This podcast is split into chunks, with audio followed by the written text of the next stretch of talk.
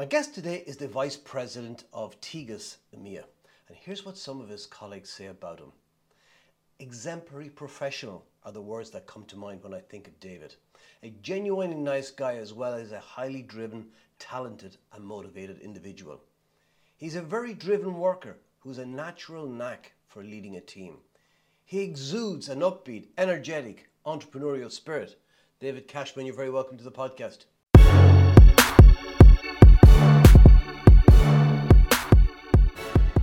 Thanks, Paul. Pleasure to be joining you today. Delighted you're here. Uh, David, do I detect a, a Cork accent in there somewhere? Firmly, firmly. Firmly, uh, all right. I've been I've been on the road for, for many many years. Yeah, proud Glanmire man originally, so rebel true and true. Um, but I've been kind of partially exiled in Waterford for the last kind of twelve or thirteen years. Yeah, I saw that. For people who listen to this who don't understand the privilege it is to grow up in Cork, maybe you could share with people what it's like. Um, well, I think it, it uh, we, there's certainly a, a, sense of notoriety from being from Cork. We have that uh, undying chip on our shoulders that we are the, the real capital, and we've all seen the meme of Cork, not Cork. Um, but yeah, look, it's it's a beautiful city, a beautiful county. I, I grew up in in Glanmire, which was at the time was it was was country. Um, at this mm. stage now, it can definitely be classi- classified as a suburb.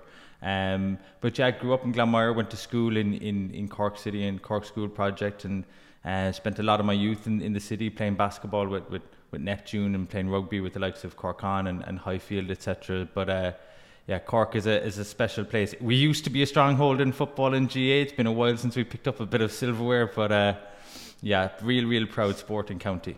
Mm. That might change tomorrow. Um, Hopefully, who knows? Hopefully, uh, but you went to Rockwell, where you were a rugby head as well. Yeah, uh, absolutely. I went to, to Rockwell for fifth and sixth year. I, I was playing basketball quite competitively in my in my early teens with, with Neptune, and I was fortunate enough to play for Cork for a few years. And um, yeah, I got a real draw for for rugby. Uh, I played it kind of intermittently, um, but I kind of mm. fell in love with it again around the time of the the, the, the transferring from the amateur to the professional area era. Um, mm. And I went up to Rockwell for fifth and sixth year. My, my mother probably thinks that it was led on an, on an academic spree. Maybe I was leaning a little bit more into the into the sporting side of things, but was uh, fortunate enough to be there for two years and uh, made it onto the immortal wall of the senior cup team for for my second year there. Nice. Um, I wanted to ask you about when you were younger, growing up maybe seven, eight years of age, did you have any sense of what, what you wanted to be when you were older? Oh, yeah. Yeah, it's um, it, that's a that's a that's a great question, and uh, I had a, I definitely had an answer at the time, but I think uh, as I elaborate on it, it was probably for all the wrong reasons. Um, I think from an early age, I wanted to I wanted to be my own boss. Um, I wanted mm. to, to have my own company. I, I grew up in, in a, I came from a farming background. Um, so essentially, you know, they're entrepreneurs of, of, the land. But my grandfather was a real, a real inspiration to me. He left the North Mon um, after the Intercert as it was at the time because he had to go home and help on the farm. But he had a real community um, aspect to him. And he ultimately founded um, CMP Milk in, in Cork and was actually um, one of the founders of Dairy Dairygold. Um, mm. So he he had quite a quite a business background, but driven by community rather than for profit. Um, mm. So I, I think I kind of always had the, the the insight of of business, but I think at that young age, I think I was more allured by the freedom um, of hmm. being mm. your own boss um, hmm. and carving your own destiny, rather than I think what the the nowadays requirement for being your own boss and being a true entrepreneur is that like a severe northern star to, to change something significant in the world. But yeah absolutely. Around seven or eight i wanted to i wanted to mm. be my be my own boss but i think it was more for the mm. the undefined punctuality times more than anything. Mm. did you try were you at any time a part of your career out on your own? A huge amount. Yeah absolutely. Okay. In my so I, I went to college studied auctioneering um, and then I went into the into the world of sales, and I was in sales for, for, for quite a while. Everything from Keary's, BM, Keary's BMW, Keary's Toyota. Um, I was in magazines, I was in telecoms, etc.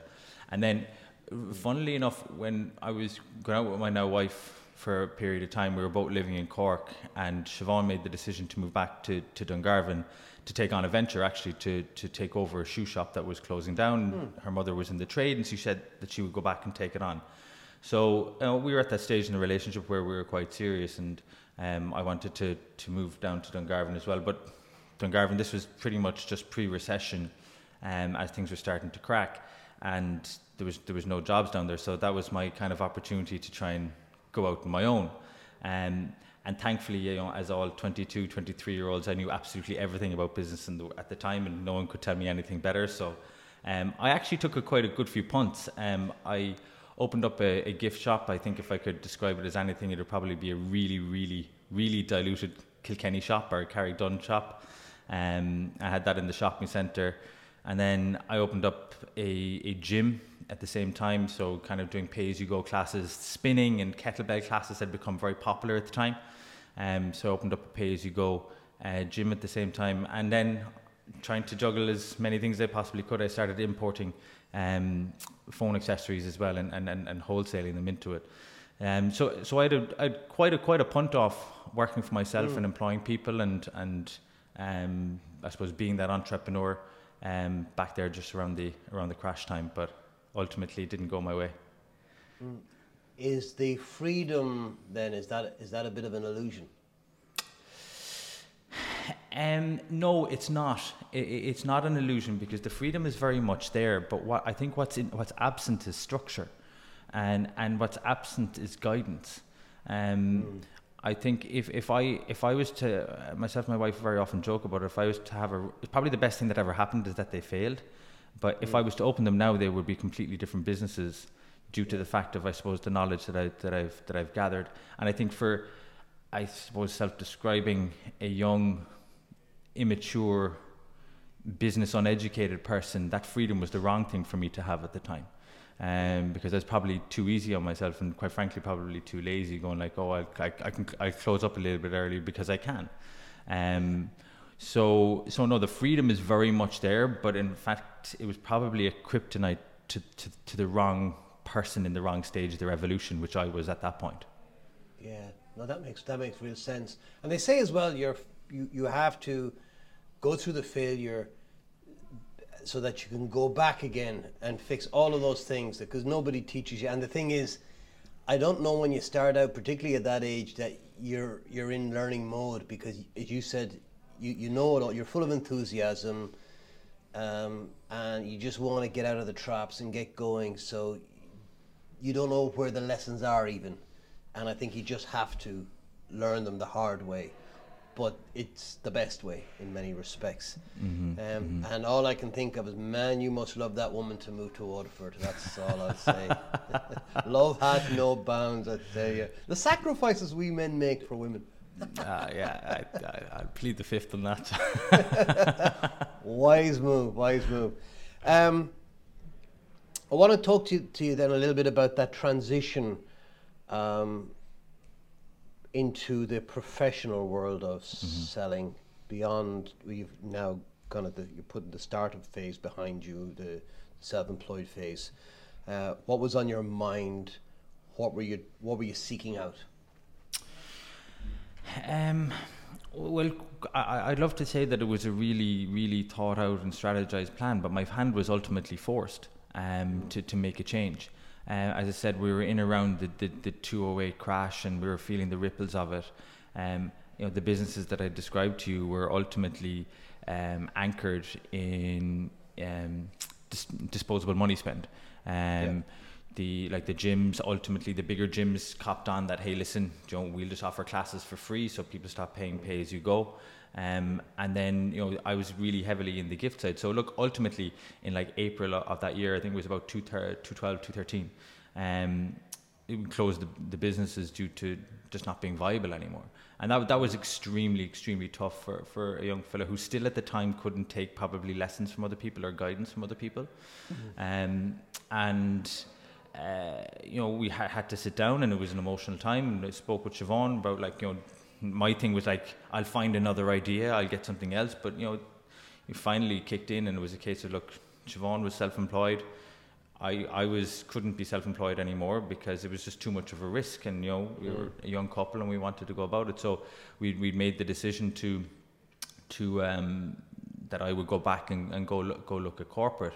Um, and like, like it's a, it's a it's a funny kind of circle uh, of events. A few years previous, while I had the, the shop open in, in Dungarvan, um, a, a, a, friend of ours actually um, had asked me would I come join them in, in, in Oracle um, and, and do sales in Oracle. But sure, at the time I was you know flying high. I'll never need to work for anyone else again.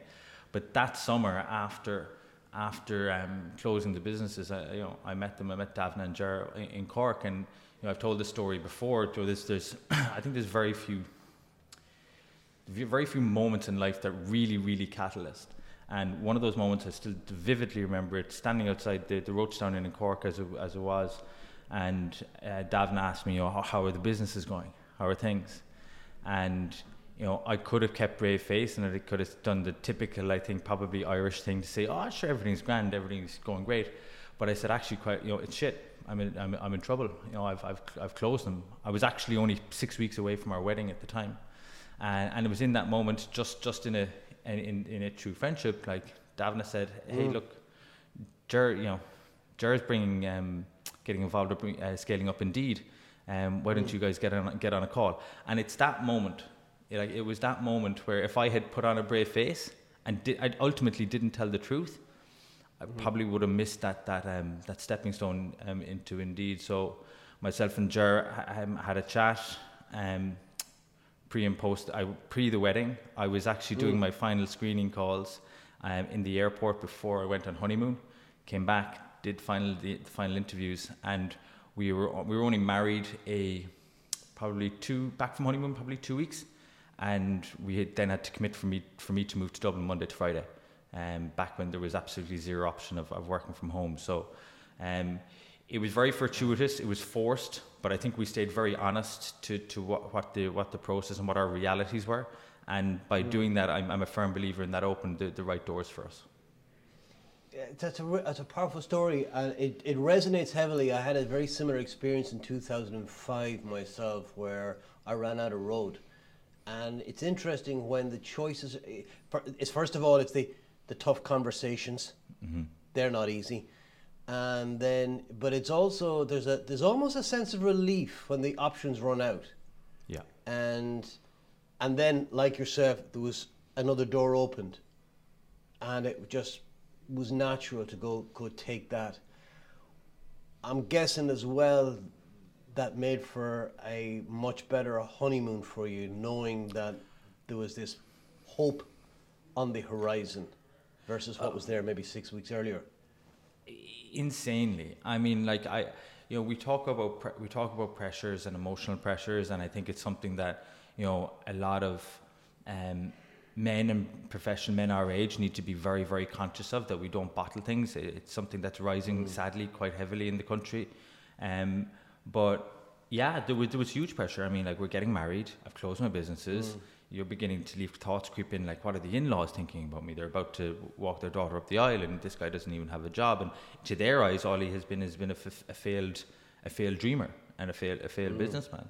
Um, I think w- one thing though that has al- always rung true for me that I've gotten from from my early age is, is a work ethic and not mm. nobility mm. about what type of work I do.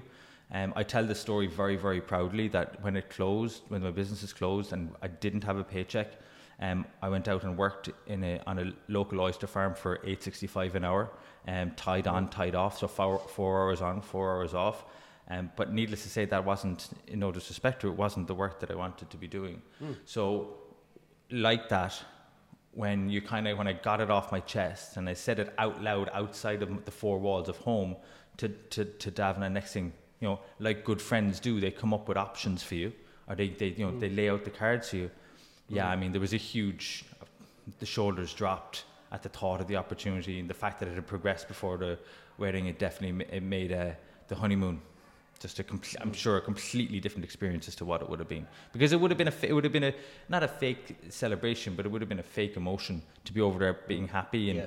having to come home to not knowing what was going to happen next. Yeah, yeah. What did you learn most about yourself throughout the process? um, my lack of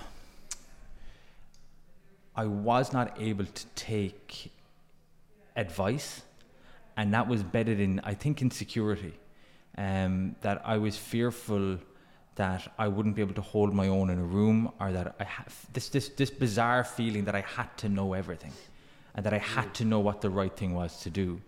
Um, and when I flash forward to now when I would like to think I know a lot more now I like I spend the polar opposite amount of time listening than I did talking. So I think a, huge amount of it was trying to probably impress as well by being the voice in the room or the alpha voice in the room. Um, but I think over the years, the learning definitely for me is as I as I look back in it is like I, I, I lo- you only learn when you're listening. And you said your grandfather went to North Mon, and I know you went to Rockwell for the last two years. Did you go to North Mon as well? No, no, no. I went to Glanmire College. So was- that was it. You said. Yeah, And I'm I'm guessing you might be a shade too young for this. Did you get leathered in school? No, no, I didn't. Just a couple, a bit too young. Well, the, re- the reason why I ask is sometimes I wonder we have this thing, uh, men particularly, where we bottle things up. Now, that's a multifaceted problem. I think it's changing. There's no question. Well, we're talking about this right now, and I've had these conversations with others in the podcast. I wouldn't have imagined that a few years ago. I saw something on LinkedIn today where it was a Dutch guy, uh, he'd written a book for uh, fathers of uh, uh, premature children who, who, who don't make it, who, you know, who die uh, pre, be, before their term. Um, And he's and the book is something like Father's Grief too, and and it's the whole idea of bring it out. And I told my story of when that happened, and there so many men came back and said, you know, and how are you today? Is everything okay? And hmm. like I just wouldn't have imagined that or even been comfortable a while ago. And I wondered because I grew up in that that era where, and I went to Christian Brothers, uh, mm-hmm. which North Mon were Christian Brothers. That's why I asked. And in fact, our principal came from North Mon. Right. brilliant for hurling, but Yeah. man was he a sadist. he was a sadist, hmm. and and there was a sense of you were brought up in front of the class and you had to hold your hand out, right, and and you were getting leathered, and and and you would do anything but display or let them know this was hurting mm-hmm. you, and you'd mm-hmm. bottle it up and you'd never let them see. You wouldn't cry. You you know that was it, and uh, because you knew everybody was looking at you, and I think that's that ha- that's that has to have an effect on people as mm-hmm. well. Now, can it? Are there benefits to it as well? I'm not advocating. I'm just saying that there's a, a sense also you can take some positives from in terms of grit and determination and persistence, and and that's just a, an analog for many of the challenges I think we have in life that we decide how you know how do we get through them? Do we push? Do we grit teeth and get through it, or do we whine and complain? Um, so, so I, I just wondered because it's it's certainly uh, I I think it's it's changing for the better. There's no question about that, uh, and long may it last. Yeah. But um, and and hats off to you for for that because as I said, if somebody has been there, I know it's it's you feel like such a failure, and you and, and, and all of the ideas you had for life and what you were going to be, what you were going to do. And it's only then after a while you can look back and go, I was mad. You know, I have so much more now in terms of structure, uh, s- colleagues, opportunity, but you don't mm-hmm. see that at the time, I think. No, no, you don't. And like, I mean, we can all remember the you know the guidance being given to us by our, by our elders and saying, "What sure, what would they know?" And now here we are sitting in, you know, in the seat with with trying trying to pass it forward. And I think we what we can just ultimately do is try and tell our our story in in a in a fashion that will. If a percentage of it lands, if we can just build enough trust with those coming behind us to say, "Hey, listen, we do know it's not a straight line. You know, it's your you're never as you know." uh, you see that thing. There was an interview with like some of the big actors, and Tom Hanks. Tom Hanks was saying like, "This time too shall pass," and like, no matter how good you are, no matter on your best day, and you know this is brilliant. This time too shall pass, and on your worst day, you know we have to recognize this time too shall pass, Um, And I think we, we just need to be able to, um, you know, send the lift back down to say, look, yeah, there's tough days, but but you know, you, you have to get up and you have to fight them. And I think, you know, there is absolutely to your point a little while ago, you know, things have probably mm-hmm. softened. And I think a mm-hmm. lot of that was absolutely necessary. I think we just, just also need to be cautious of an overcorrection. Mm-hmm. That, you know, you know, some of the best companies and families and communities and clubs have been built on grit and tough work. And it's okay to have a tough day. And, you know, it's okay to have a tough week, a tough month, a tough year. Um, and that's, that's, that's just some things that we have to do because this time too shall pass. So um, we just need to make sure that the, that, that the grit factor is still in there and that we still enable Yeah. people to be able to differentiate. Who did you most want to be like when you were younger?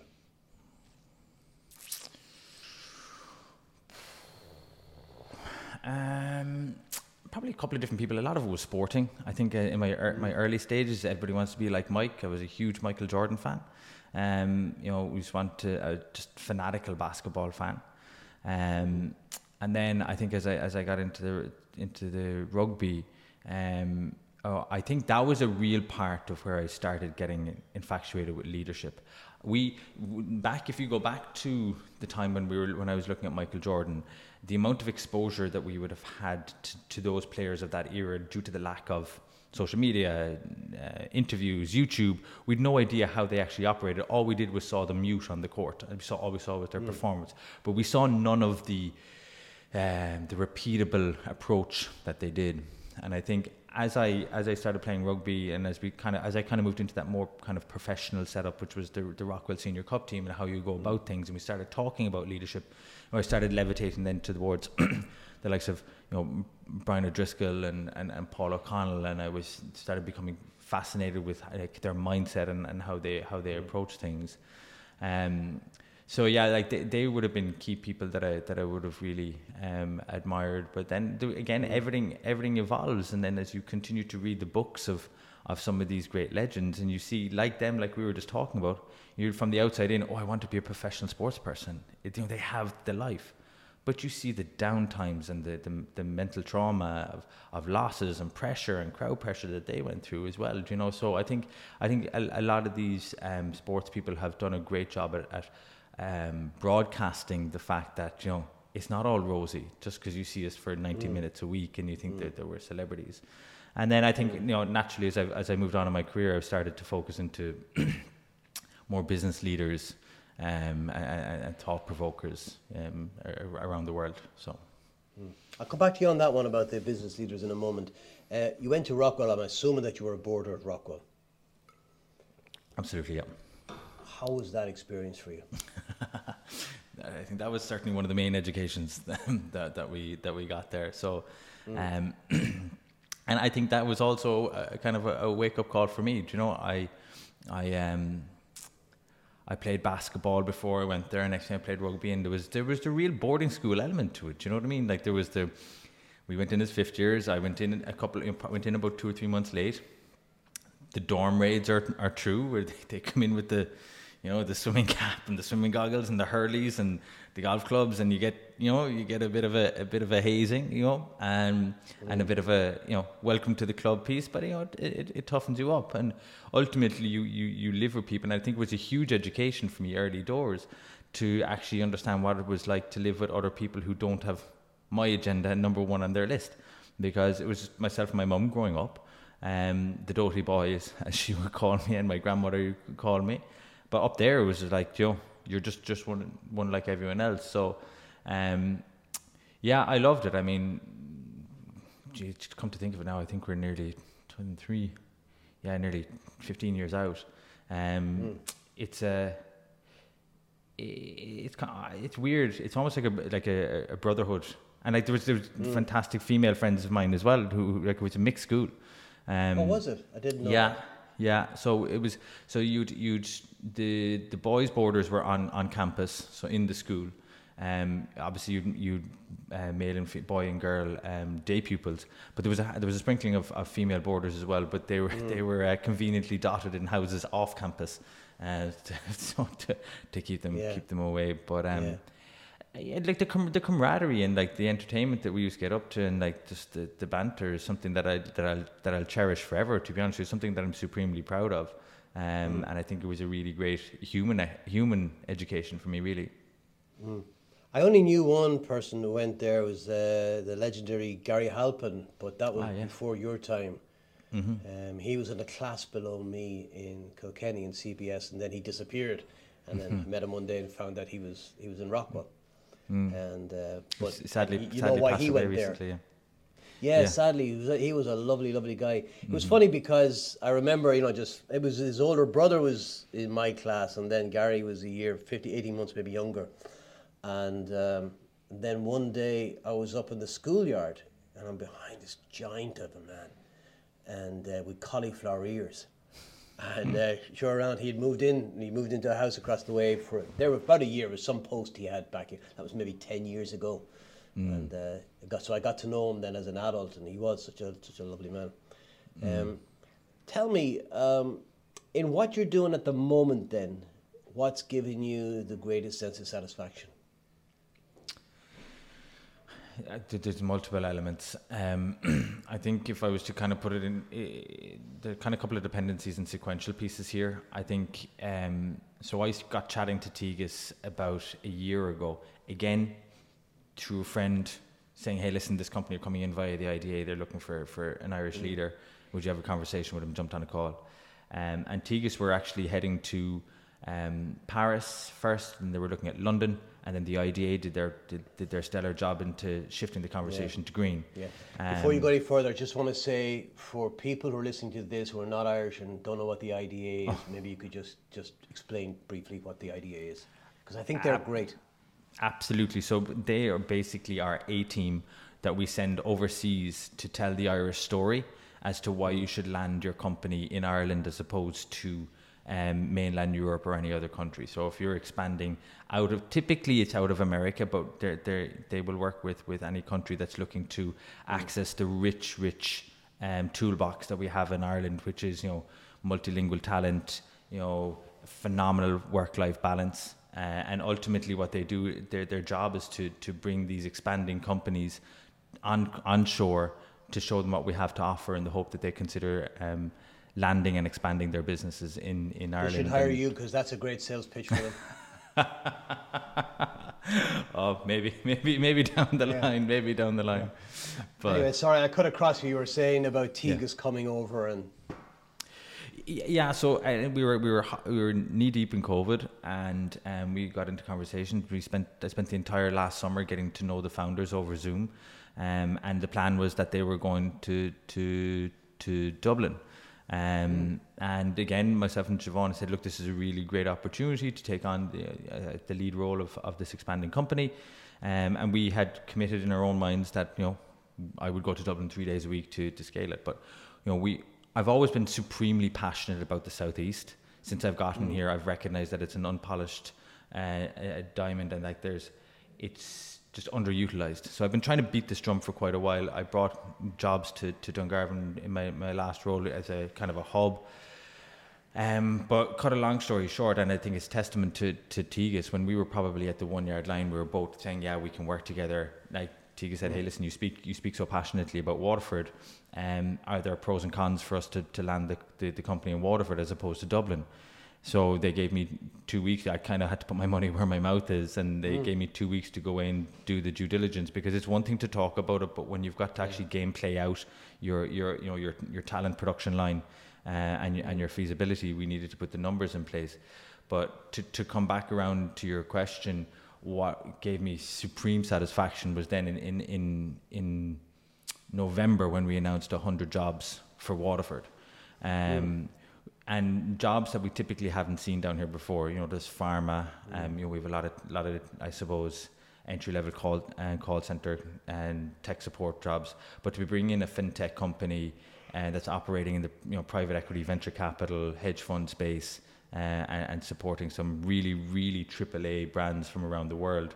Um, it was just that gives me such huge satisfaction to be able to create jobs in the region because I felt quite frankly, so pissed off you know, eight, nine years ago that I was having to get a train up to Dublin on a Sunday morning. If you think about the illogical of this, I was drive from Dungarvan to Waterford to get the train to Dublin to call the UK. That's essentially what I was doing. Like that, that because such was the way of, of life back then. There was no remote working, and that's mm. what that's what the majority of inside sales and you know customer facing mm, yeah. um, companies are doing in Dublin. People yeah. are facing this massive commute. So to be able to to, to, to change that was was a yeah. huge that's a huge thing for me. Yeah, yeah. Interesting. You were in when you were in Indeed. I know you were in a leadership position because one of the people who gave you a testimonial on LinkedIn was Derek O'Reilly, and I know Derek from years ago. He was on a on a program I was I was running, um, and I knew him through the junior chamber and mm-hmm. a few of the other things that he's done. Great guy. Um, um, what I wanted to really spend some time on was understanding your own uh, transition from individual contributor to that first time where you're now managing others and yeah. what that was like for you. You just describe the kind of the, the bumps you had to overcome, what you learned about yourself, and what lessons you've learned from, from all of the experience? It's such a critical transition, uh, and I think no company can spend enough time um, putting up the guardrails for those that have to do it within the company. Um, it was it was tough. You know, I mean, I had gone from being a, you know a top individual contributor, being there from the from the early days when we were small numbers, we were just literally forty people in, in a service office in State Street, to you know being the the monster that it is now. but transitioning across and thinking that I just need to get everybody to do things the way I do things and then and mm. then we'll and then we'll all hit numbers. Uh, and again, I think definitely what crept in again because I had responsibility was. I, I genuinely feel it was for the gen for the right reasons. Is I clamped down on control, and I was you know nitpicking and and paying people too often why is this and trying to overkill by numbers and metrics and making sure that I had my hand on every single lever um, and that pissed people off. And I was I wasn't um, well enough educated to the to the understanding of people work in different ways. They have different approaches. And I think, you know, we were the first breed of, of transition into leadership that had been promoted from within in, in, in, in Indeed. And Indeed did a fantastic job then in terms of upskilling us. But I suppose to, to bring it down, to to basics. You know, I've I've been on a lot of teams, I've captained a lot of teams, and you know when you don't have the dressing room, and it's a mm. it's an awful place to be. You know, it's all great when you're winning. You know, anybody can go out and maybe a flippant statement, but anybody can you know can can lead a winning team. But can you lead a team when you're down? And and when, when you're when you're not hitting it, how how do you go about it? And we, we were down, and I was actually taking over a division that was was not um, performing to the best of its ability. Um, and I, I remember a, a I got I got advice from an outside mentor saying, "Hey, listen, I just don't think I'm holding the dressing room here." And the advice was just ask them, ask them what you can do better. And I still remember it inside in the Stephen's Green office. Brought them all into brought them all into the room, and I stood up the front and I said, "Hey, listen, I know I'm not getting this 100% right. I like to think that there's things that I I am getting right, um, but I know that there's room for improvement." And I asked I asked um, everybody to write down uh, two things that they felt I could do better or that they would like me to, to change. And just to try and try and save my emotional state, I asked them to write down one good thing that I was doing. Um, and and, yeah. and, and I and I and I offered like I, I offered severe anonymity. I said, okay, okay, I yes. want one per, I want one person to to then transcribe them, type them up, and that person can be the the, the point of um, of, um, of articulation the point of, of documentation mm-hmm. to me. And I got that, I got, got, I got sent that on a Friday. So I, I got the train home on a Friday, listening, reading um, a document that was 66%, um, mm. uh, how do we say, constructive. Do better, you know? do better. Yeah. yeah. stop, stop pinging me on a, on a, on a Thursday evening. Stop, stop yeah, messing, and, and you know, talk to me about what I'm interested in is where the common threads. I mean, you're always going to have outliers. Somebody complains about one thing, but the common yeah. ones. What what did you hear coming through, and what did you do about it? Um, uh, lack lack of a sustained um, focused goal apart from the, the company mission.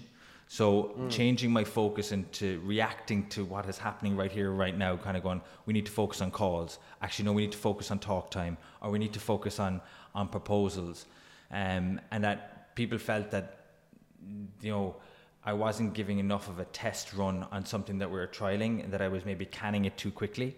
Uh, and mm. then just jumping on to something else, and then mm. um, also also was was I was probably reacting um, too emotionally to to mm. things not working quick enough. They they were they were they were definitely the the major things that. And as I look at it on what the the roll up macro of all that was, is that I needed to approach the job with a lot more calmness.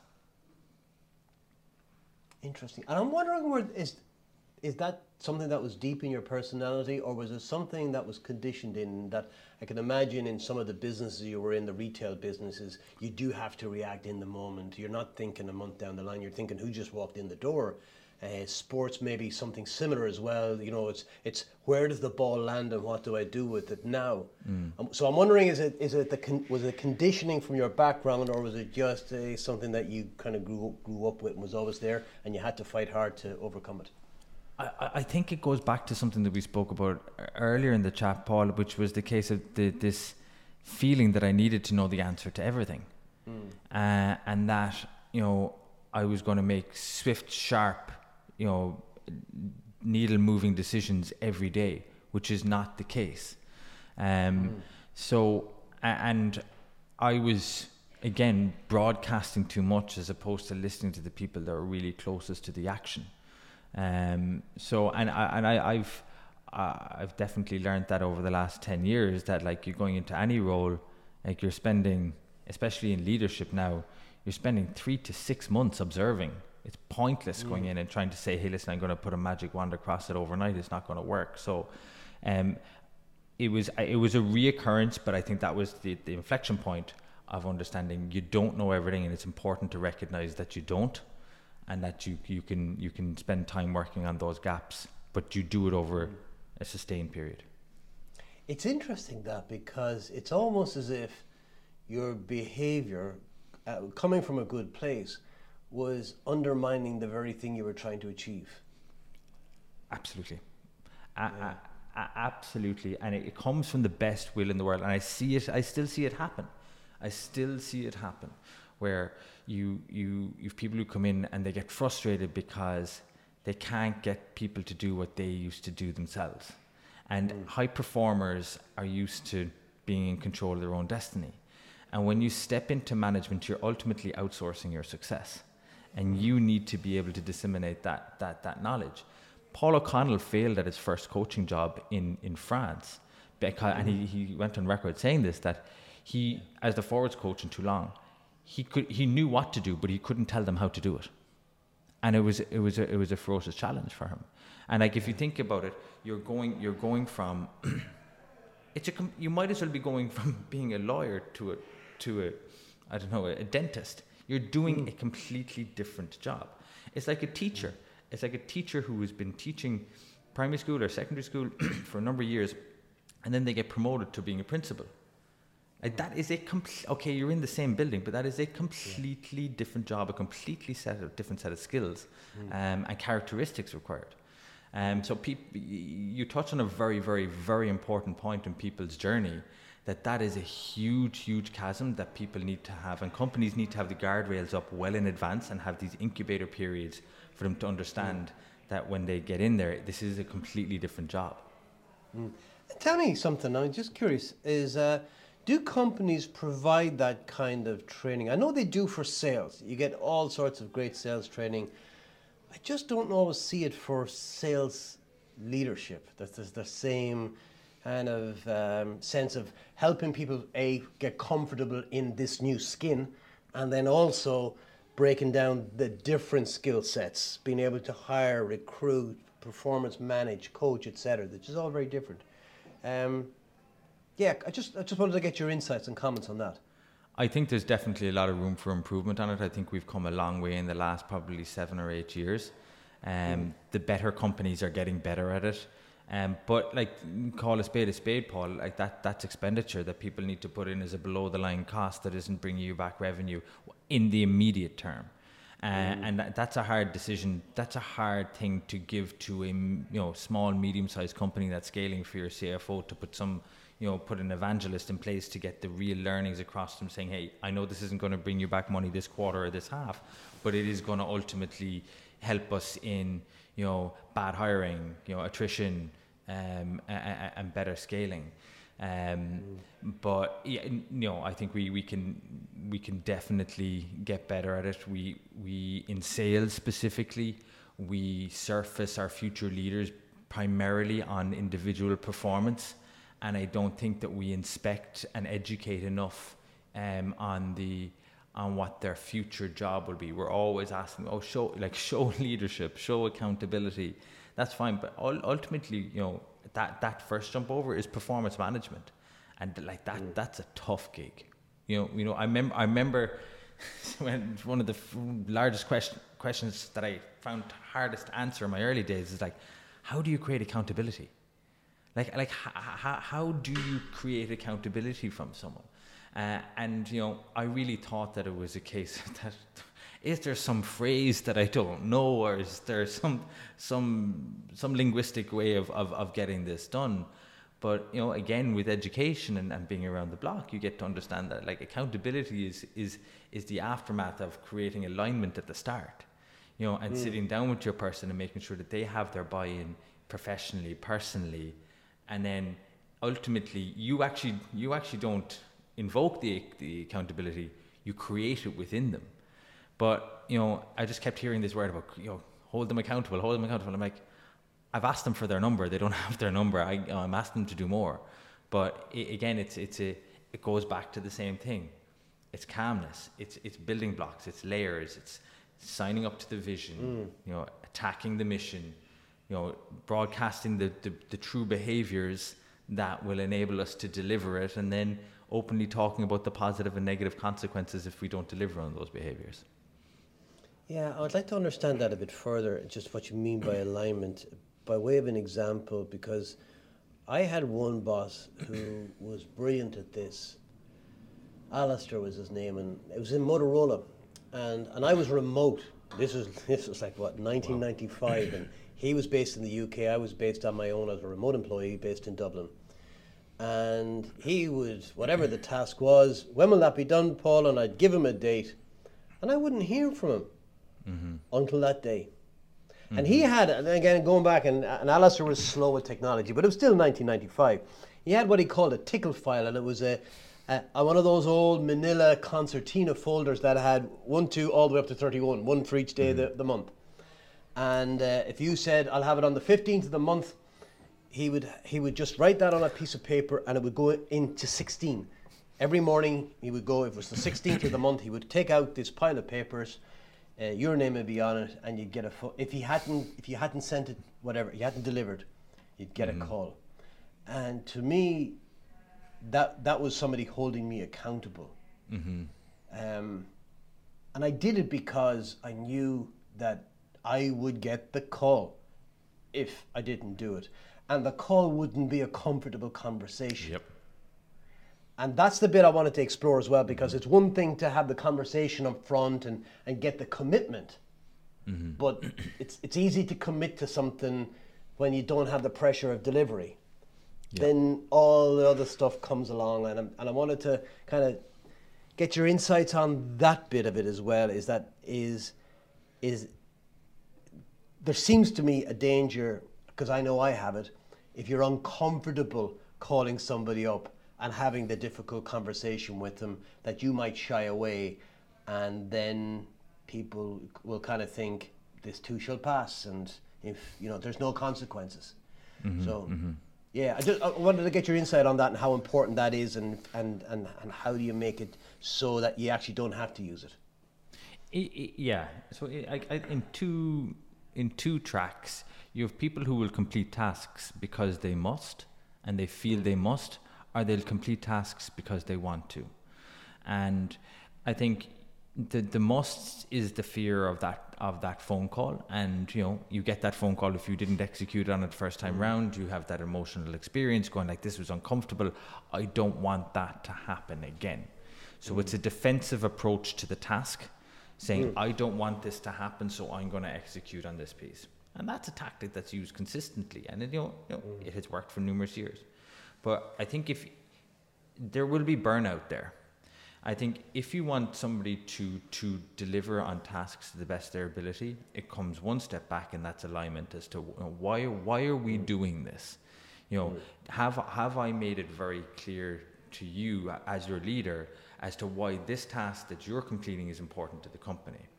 But have I also understood why you completing this task is important to you? Because what path are you going on?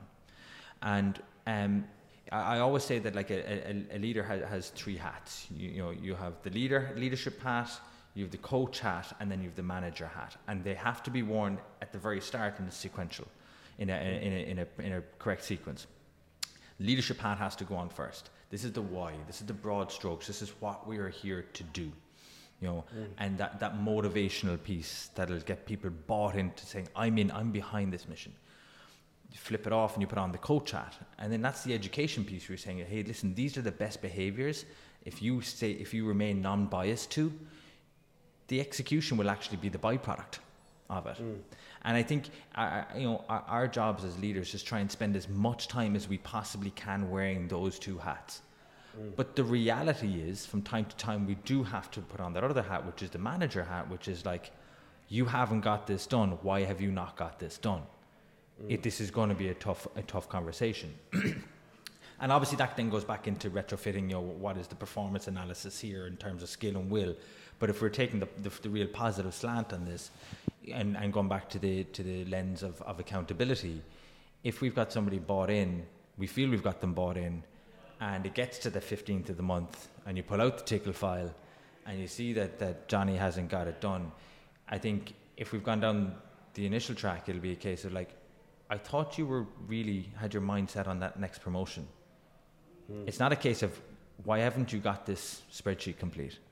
It's like I thought, you know, my understanding from when we spoke was, you know, that you really wanted to flex your muscles on this one and really show broadcast that you were the person for the job. What has changed? As opposed to as opposed to putting it into a binary, why did you not do this? Because you're only going to get an excuse on that one. You're only going to get like, oh, my leads are crap, or you know, I, it was it was COVID situations, or you know, you know, sales ops didn't work. Whereas in the other one, you're kind of saying, hey, listen, you know, we, we had a, we had a you know an emotional understanding that you were on you were on the press for this. So what what has changed on your side? Because last last conversation I had, you were going to move hell and high water to, to get it done.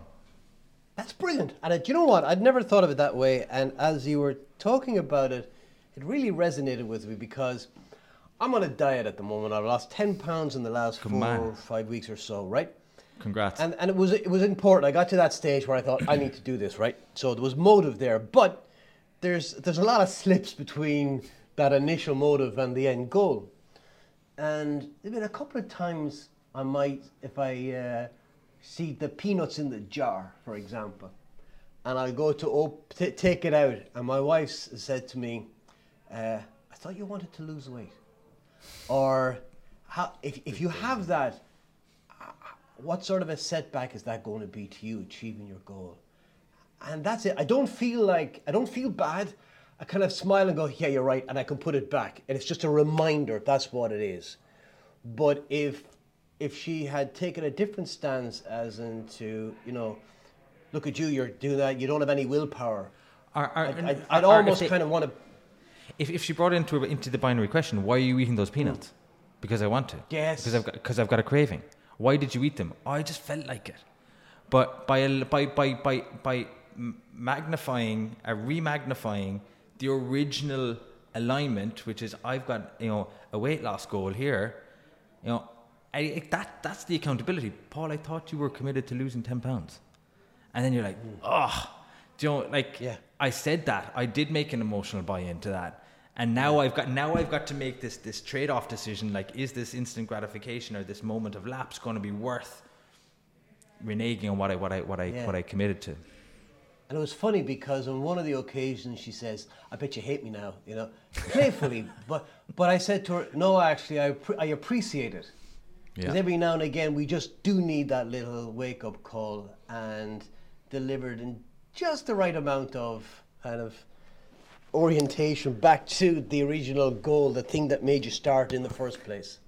And I, I I, think that I think that's a I think that's a scaled trick that I think a lot of leaders can manage on. That if you take the time at the front end of the quarter, um, or whatever your whatever your, your selling period is, to understand what is the buy-in, like what is the achievement, you'll find yourself managing their ambition rather than their metrics.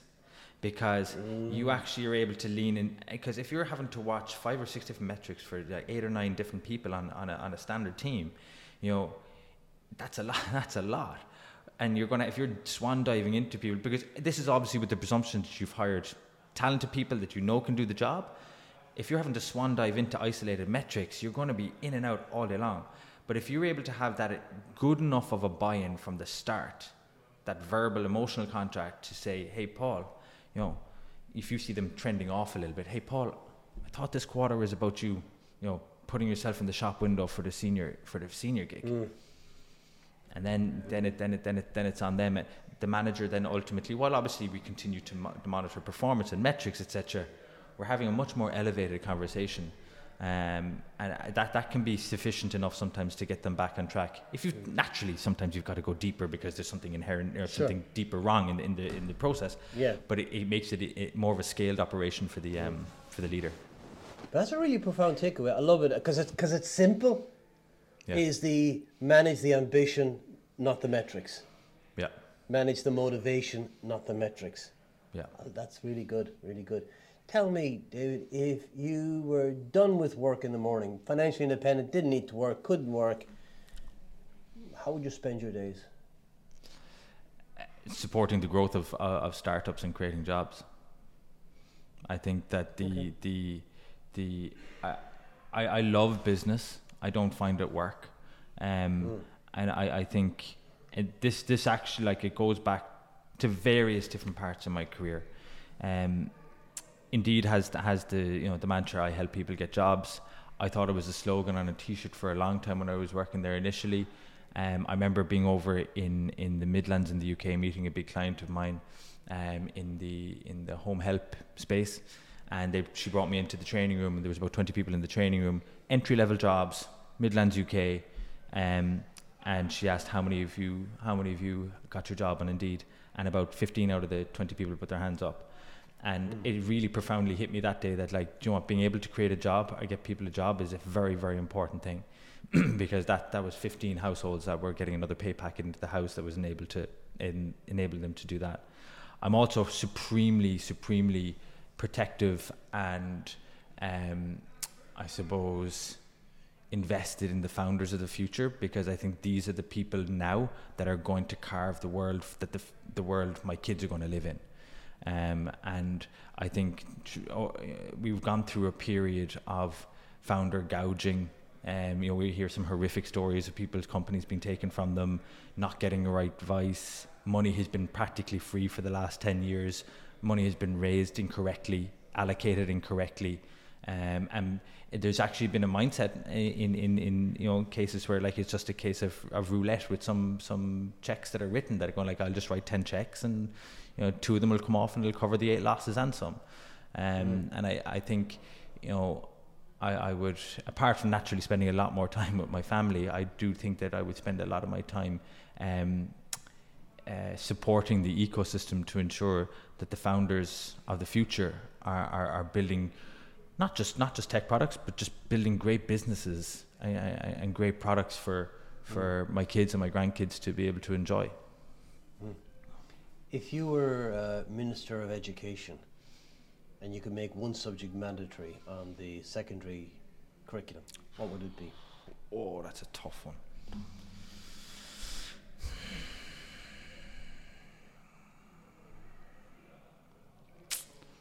that is that's such such a great question you know i i think I think you could lean into some of the easy ones like you know coding and and, and leadership and whatnot. And as I look at the f- upcoming generation, I think we are consistently eroding on emotional intelligence and the ability to read social settings. Um, so I, I, while I don't have a definitive category to put in there, I would say a syllabus that will take uh, educate our, our kids the importance of emotional intelligence and the ability to separate online from real life. Um, and, it, and it just concerns me a lot. Yeah, I'm just wondering where the concern is. That you feel they're too fragile, too so- or too soft, or something else? It, it, all of the, all, heading for all of the above. Mm. Um, I I feel we're we're we're creating awful tranches of inadequacy. They feel inadequate compared to the stuff that they're seeing online. Um, mm-hmm. They they are possibly becoming soft because we're glamorizing people who aren't doing traditional work. I'm not hating on those who are who are content mm-hmm. creators and, and you know vloggers and YouTubers etc. Look, that is a new piece. But what, mm-hmm. what, what what's ultimately being done there is we are glamorizing um, their their um, their work is easy. And mm. if you if you actually if you if you cast it back to what I said earlier, in the early days before we had an insight into actually the hardship that a lot of sports players had, we thought that they had it easy. Oh, they just you know they train all day, they have nice cars, they have nice clothes, you know they get interviewed, etc. But we, we we're and to a huge amount of the content creators, like these people spend hours and days, you know, you know, storyboarding, you know, like like you did before yes. this show, Paul. You know, you put in, and no doubt, hours before every show, understanding it. But people just think that you turn up and this is what it looks like. So I, I think it's, if I was to create a, a piece on it, it would be like, you know, uh, reality check is too harsh a term, but like, you know, the, the real world, I understand. the, yeah, the real yeah. world on it. But yeah. It'd be nice if maybe say transition years could be used for something like that. A yeah. uh, couple of very very quick questions. Um, this is we're in leaving cert season at the moment. If you were back doing your leaving cert right now, what uh, what advice would you have to to David doing his leaving cert? This time too shall pass. So that's nice. You know, yeah. I think yeah. um, there's a, you know, it's it's tough. It's part. You know, you have to go through it. You know, it's not mm. you have to, but like if you've signed up to it, go through mm. it. Give it a hundred percent. Mm. Um, but win, win, lose or draw, this time mm. too shall pass. Okay. Desert island, you're going to be marooned. You don't know if you're ever going to be rescued again. You can only take one item with you. Cannot be a person. What would it be?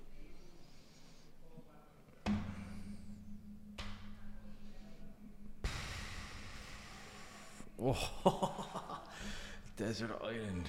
Um, do you know what? Back to the roots. A basketball and a hoop. Kept me entertained Great. for like days it. on that. They tend to fall into one or two categories, David. It's either something very practical, like a lighter, or it's mm. something to entertain myself with. And yeah. I know which one you went with. I like it. I like it. Final question. When your time on this planet is done and there's a book written about your life, what would you like the title of it to be?